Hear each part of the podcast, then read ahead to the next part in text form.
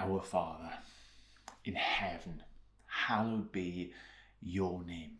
Your kingdom come, your will be done on earth as it is in heaven. Give us today our daily bread. Forgive us our debts as we also have forgiven our debtors.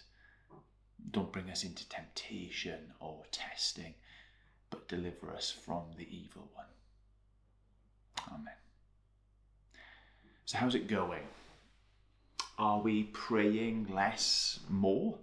That was the challenge a couple of weeks ago, wasn't it? Wasn't to, to pray less frequently, but to maybe shrink back, scale back our expectations of what prayers should be so that we could experience what prayer could be. To fill ourselves, to saturate ourselves with Him above all other things. I wanted uh, a couple of weeks ago to use the phrase learning to walk before we could run uh, in reference to our prayers, but as I stopped and I considered it, I thought, no, that's the wrong phrase to use. Because that phrase implies that the, the walking element is somehow basic or inferior, that there's an advancement to, to additional skills further down the line as we run. We don't want to be people who are treading water in the shallow end, do we? We want to be people who are diving headfirst into the deep stuff. But learning to pray less isn't about getting the basics right so that we can then move on. It's about recognizing, prioritizing that which is most valuable, that which is most powerful, that which is actually most important. To state it all again, uh, let me say that we often make this mistake, don't we? That when we come to prayer, we assume that it's all about getting God to give us stuff. We read our Bible, perhaps, that's how He speaks to us, and prayer is our opportunity to bring all of our requests, all of our petitions, all of our needs and issues and problems. Now, that is part of prayer. We're encouraged in God's word to bring our petitions to Him. But I fear that if that's our only understanding of prayer, prayer in general, and in particular the Lord's Prayer, which we just heard, then we've missed the point and we've missed it spectacularly. You see, when we pray, Jesus shows us that we have an opportunity to be challenged an opportunity to be changed ourselves. In almost every way that we might conceive and describe prayer, we understand that there's this element of meeting with God, don't we? And one of the things that we find time and time and time again in God's Word is that when an individual encounters God, when people in church history have come into His presence, they never ever leave the same. So, the question that I want to be on our lips this morning as we work through the Lord's Prayer together is this How might a prayer like this be changing me? How might my encountering the living God through prayer, how might it affect me, shape me, mold me? Two weeks ago, I was speaking about the battle that exists for our minds, for our attention, for our hearts, and our affections. And when we utilize the words of the Lord's Prayer, did you realize that we're given an opportunity to reject so many lies? So many lies that the world around us would tell us, that the enemy would tell us, even that we would tell ourselves. When we use the Lord's Prayer, instead, we're, we're invited by Jesus to see the world as it truly is, to see our place in this world as it truly is in light of who Jesus is. The Lord's Prayer and all prayer is an opportunity to enter into reality rather than the false realities we create for ourselves.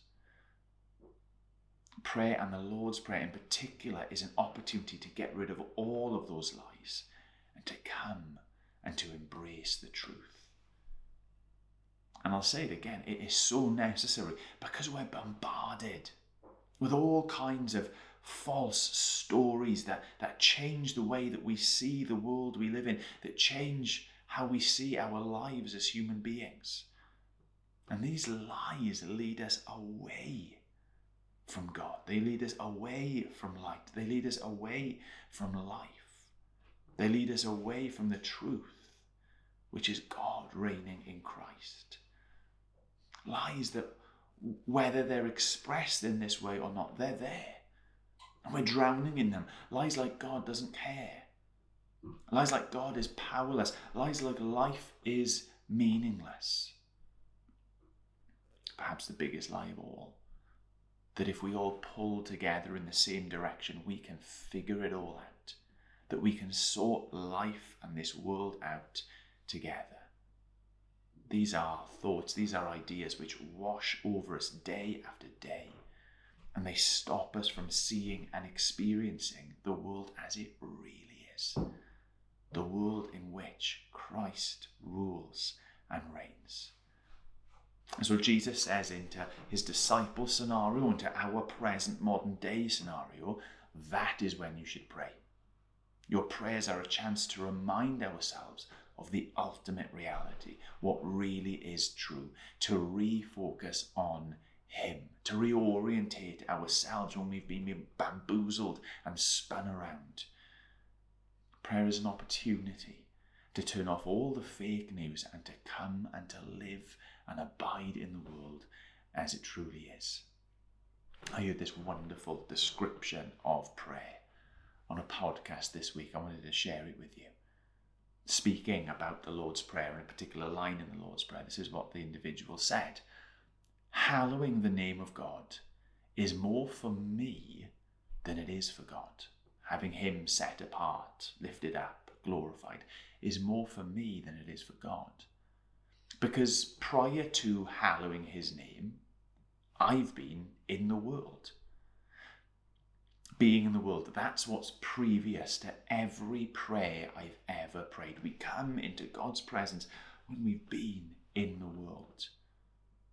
And so, if I do not begin my prayers by becoming more in touch with the reality of who He is, then my prayers are born from reaction to the circumstances around me rather than the reality of who God is. Or as I've been trying to put it, if we do not come and dwell, saturate, bathe ourselves in the reality of who He is and what He has done, then our prayers are just outworkings of the lies that we're told, the lies that we tell, rather than the truth that is Christ Jesus. It's impossible to be praying the Lord's Prayer while we're at the same time believing all of these lies. And so, as we walk through it, we begin, don't we, with our Father in heaven. Here's the sort of lie that we hear, the sort of lie that we're inclined to believe. God isn't interested. God has left us to it. God is powerless, even if he sees what's going on to make any sort of change. Life is meaningless. There's absolutely no point. There's so many lies that we tell ourselves when life gets tough, especially. Many lies that we absorb from the world around us. A world that wants to reject God and to do away with Him. But here is where Jesus starts the prayer. It begins with God in heaven. And more than that, the word that he uses to relate to the one who is over and above Father. Father. Do you see it already? Before you move any deeper into this prayer, that praying is an act of rebellion in our world. Praying can get you cancelled because it goes against the perceived wisdom of our age how praying this prayer forces you to reorientate yourself around a truth. A truth that, if we're honest, we're prone to doubt, prone to forget, prone to wander away from. That we have in God a Father in heaven. When we pray as Jesus teaches us to pray, we have this opportunity to reject the lie that He doesn't care Of course he does. He's our Father. We have to reject that lie that he can't do anything. Of course he can. His place is in the highest of heavens. You have to reject the lie that life is meaningless because if he's your father, that means you are part of something that is bigger. Bigger than you can comprehend. You're part of a royal family, and there are no spares in that royal family. So before the prayer has even got going, the reality that we find ourselves in has to be a different place in order to pray that. Do you see? Getting rid of the lies and filling, bathing in the truth. God, you are our Father. God, you care. God, you love. God, you're in control. That's what you're teaching yourself as you begin to pray this, pray this prayer. I mean, how reassuring is that in a world that has clearly gone very bad, that it isn't a world that's been abandoned? How reassuring when we feel alone to know that we are part of something more, that we're loved, that we're provided for. Our Father in heaven, hallowed be your name. Is the lie? that life is all about me and my comfort, my happiness, my fulfilling my potential. Life is all about me, me, me. And that's a lie. It's a lie that is at the heart of our rebellion against God.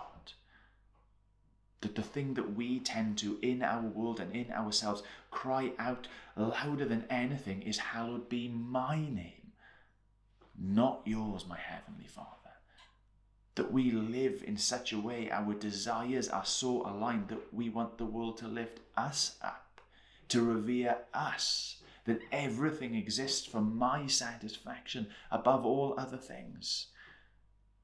And Jesus, in giving this prayer, encourages us to reprioritize, to reject all those daft things to reveal the, the true purpose of our lives.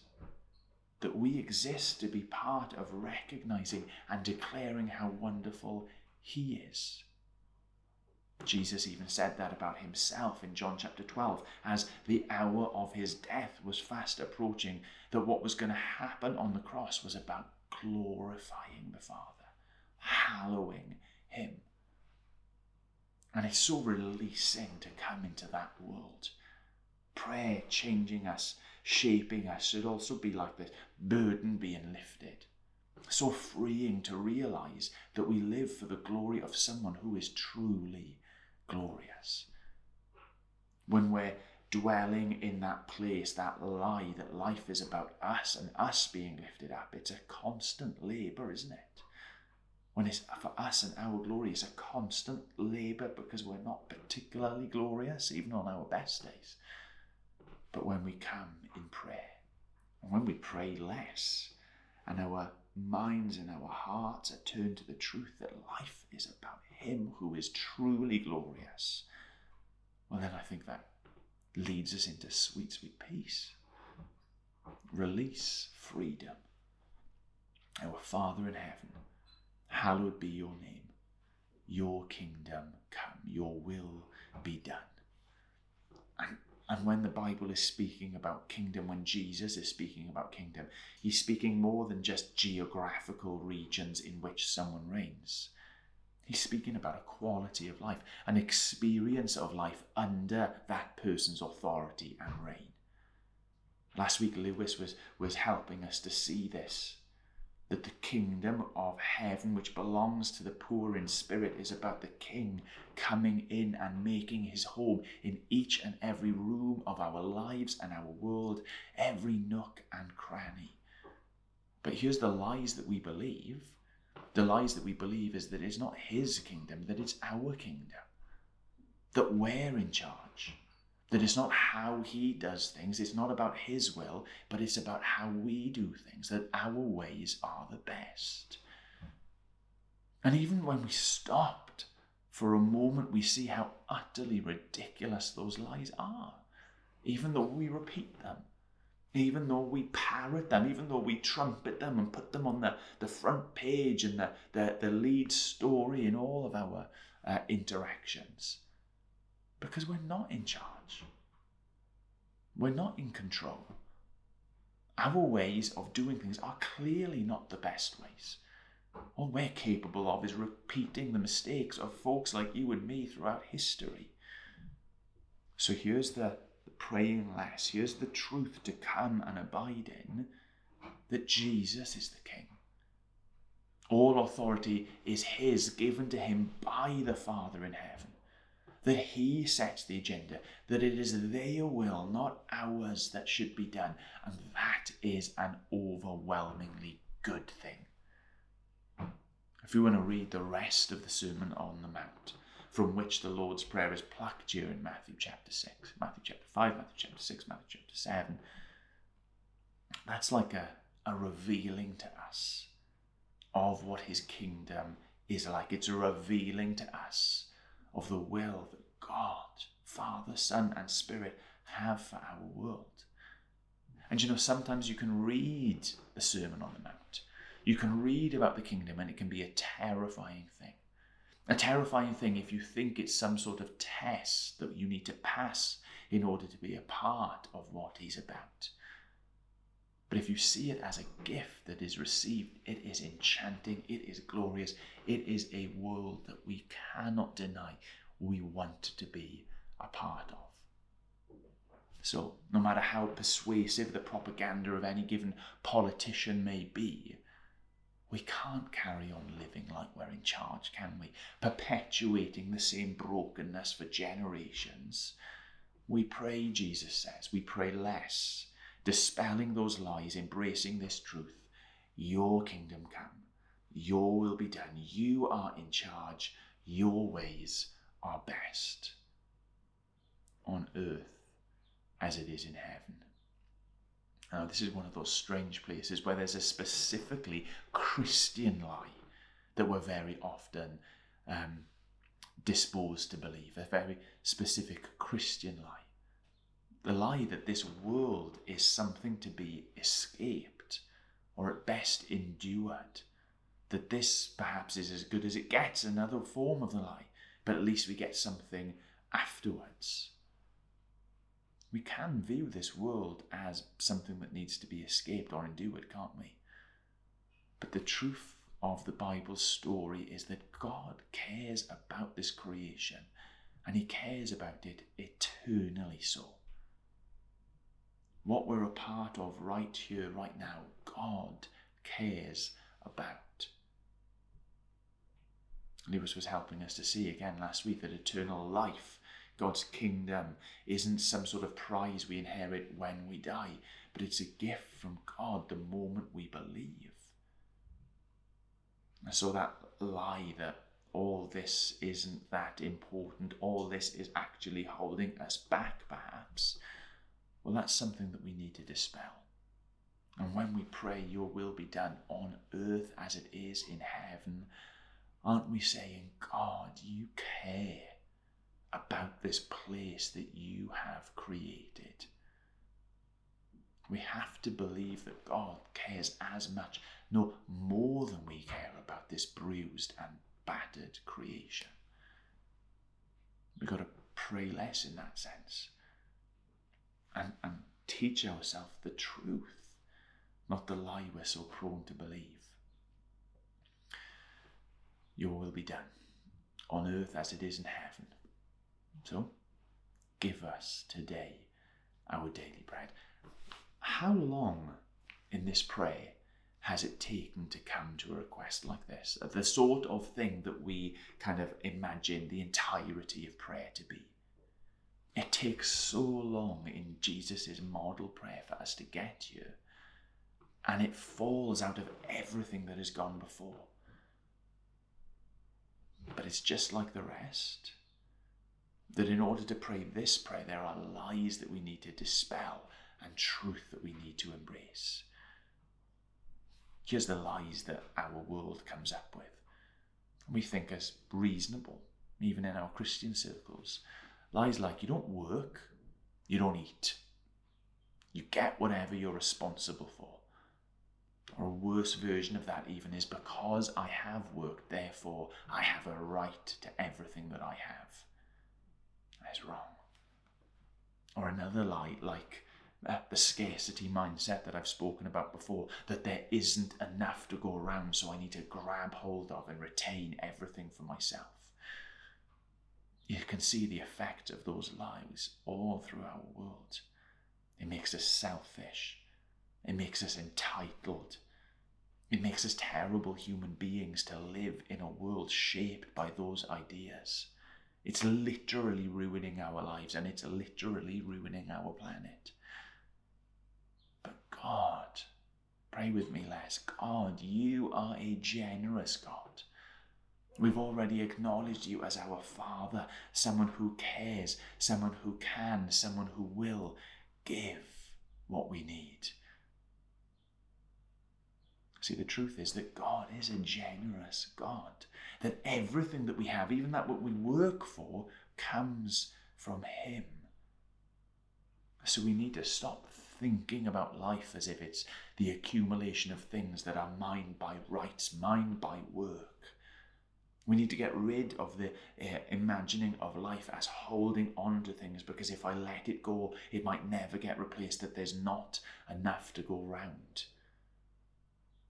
We have to admit, don't we, in praying a prayer like this, Lord, give us each day our daily bread, that we are utterly dependent on the love, of the generosity, of the grace of another and that we trust that God is that loving, gracious, generous one. Forgive us our debts, as we have also forgiven our debtors. The lie that we embrace is this an eye for an eye and a tooth for a tooth. Now, that is the rule and the law of justice which is important in our world, but it's not a description of Jesus' graciousness, the grace and the mercy that we find in his kingdom. That's justice and law, and it's important for order, but it's not the kingdom. It's not life lived in relationship with our Father. Here's what we say I'll forgive them when they fully repaid their debt. Or, worse still, cancel them because they are irredeemable. There's no way back for them. But here's the truth we are people who only get to enter Jesus' kingdom because the King has forgiven us. Forgiveness is something that we first and foremost benefit from, not something that we earn. Something that we receive, not something that is ours because of penance that we've paid. Forgiveness, Jesus says, is something we're called to lavish on others, not something that we hold on tightly for ourselves. Forgiveness is paying another person's debts. It's what we're promising to do in this prayer, and it's what Jesus has done for us, even to the extent that he still bears the scars of our forgiveness praying less is recognizing that God is one who is willing to pay our debts, that God is gracious, that God is merciful, that God is forgiving, and that frees us to live likewise. Reject the lies, embrace the truth. And then this final line do not bring us into temptation or testing, but deliver us from the evil one. Here's the sort of things that we hear, here's the sort of things that we feel. That when something is hard in our lives, means that God has given up. Worse still, that if something is hard, then somehow God is punishing you. Think about two times in Jesus' life when he was truly tempted, when he was truly tested, when life got really hard in the desert at the start of his ministry, in the garden at the end. And what did Jesus do? Did he listen to the lies of the world? Did he say, Well, there you have it, God doesn't care? Life is hard, life is horrible, life is full of temptations and testing, so God has given up on me. No. In both those circumstances, we see probably more clearly than anywhere else in his life that he entrusted himself into the hands of the Father. He didn't pull away because he knew the truth. The truth that our loving Heavenly Father will not only provide for us, but He will pick us up and He will carry us through even the darkest days. See the lies and the truth. Do you see how you need to know God more in order to pray this way? Do you see how you need to have smaller expectations, maybe, of what prayer is, and just dwell and abide in the truth of who He is and the impact that that has on us? More than that, do you ever stop to think about the lies that are controlling how we live and how we react? Do you ever stop to consider, like um, Tyler did on the podcast that I quoted at the start, that when you come to pray, you always come having been in the world, having been breathing that air in, drinking and eating those lies? And do you ever consider how Jesus shows us the way, the truth, and the life, how the world really is, who God truly is, how we can be in light of those things. It's not a one time scenario because each and every day we wake up and, like someone standing still on a treadmill, we've lost ground. If we stand still on the treadmill, the voices around us, even the voices in us, push us back even further. So, prayer, and the Lord's Prayer as an example of that, is an opportunity, a call, a moment for us to reject all of those lies and to embrace the truth that is found in Jesus. So, this is why I want to encourage us as a church to pray less. Not in terms of our frequency, but in terms of what we think we're doing or where we're going. Because our prayers aren't formed in a vacuum, they're formed in the reality we inhabit, and praying less is a chance to inhabit the world as it really is. I'll finish where we finished last week. What is true about God? What is true about his character, about his work that you need to know today? That you need to know every day? Brothers and sisters, come to his word and don't try and find a lesson necessarily about how you should live, but try and find truth about him. God has revealed himself in so many ways in history, and he's revealed himself now supremely in the Son, Jesus Christ. Come to him. What is true about God that I need to turn the volume up on this to 11 to drown out the lies around? What is true about his God, his character, his work that you need to know today? And then go ahead shout it from the rooftops. Scream it in your prayers. This is true. Thank you, God.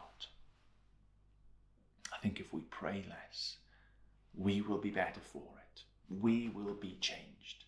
We will do all of the things that the Lord's Prayer suggests. We'll hallow his name. We'll pursue his kingdom. We'll trust him. We'll forgive because we'll be living in that world rather than the world of lies that so often dominates. Jesus, you are one who speaks truth. You are one who reveals the way, the truth, and the life. Help us to be a people who come and sit and listen to you first and foremost in this world because there is reality. Amen.